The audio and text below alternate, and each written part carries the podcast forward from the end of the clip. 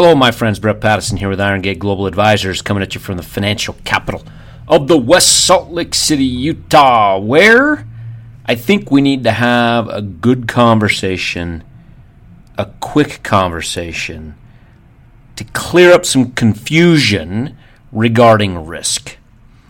And how this originated, and this idea originated from my mind, is I've had so many conversations lately with people, and really for the last 15 years with people as it relates to volatility in the stock market and risk as a whole.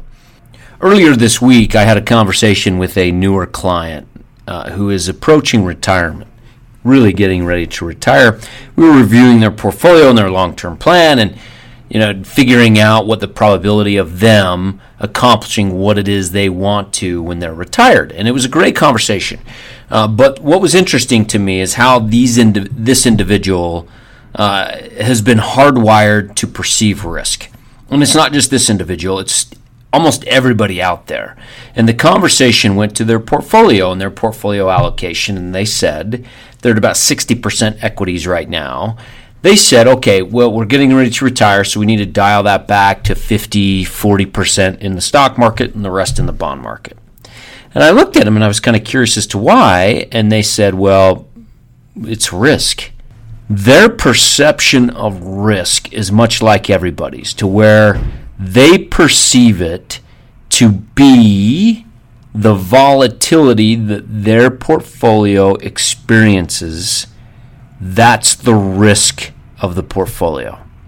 And as I explained to them and, and, and said over and over again, no, volatility is not risk. The permanent loss of capital is risk. And I want all of you listening to, to understand that very carefully. The permanent loss of capital is how we identify risk.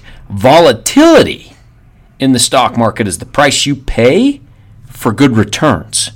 And then I took this client down and sat him down, and, and we, we talked about the returns and the purchasing power that their money will have in the future. And we looked at historical returns of stocks, bonds, and cash.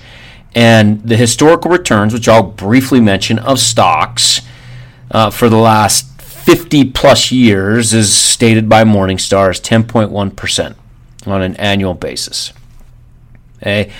Uh, after inflation, that 10.1% return goes down to 7%. So your purchasing power is diminished with stocks, and then after taxes and inflation, your 10.1% return becomes 5.1% in stocks. 5.1% return after taxes and inflation, eh, it's okay. Bonds, which is where this client wanted to head. Before taxes and inflation, Average annual return 5.7%. After inflation, 2.7%. After taxes and inflation, 0.6%.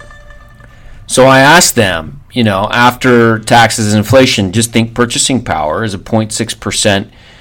Is that go- is that really what you want and what is going to help you most importantly, what's going to help you accomplish your financial goals? And it ended up for this couple uh, not being the case. We had to then change their mindset and say, you know what, your allocation to equities, you've got another 30 years worth of life. Get ready for the volatility because you're going to have to have it and embrace it and don't get don't don't be afraid of it. Don't get scared about it. I as a financial advisor will help you through those times. But just remember that volatility is not a bad thing. It's the price you pay to grow your money and to have the purchasing power that you're going to need over the long term. We're on a mission to help people identify truly what risk is. Until next time, thanks, folks.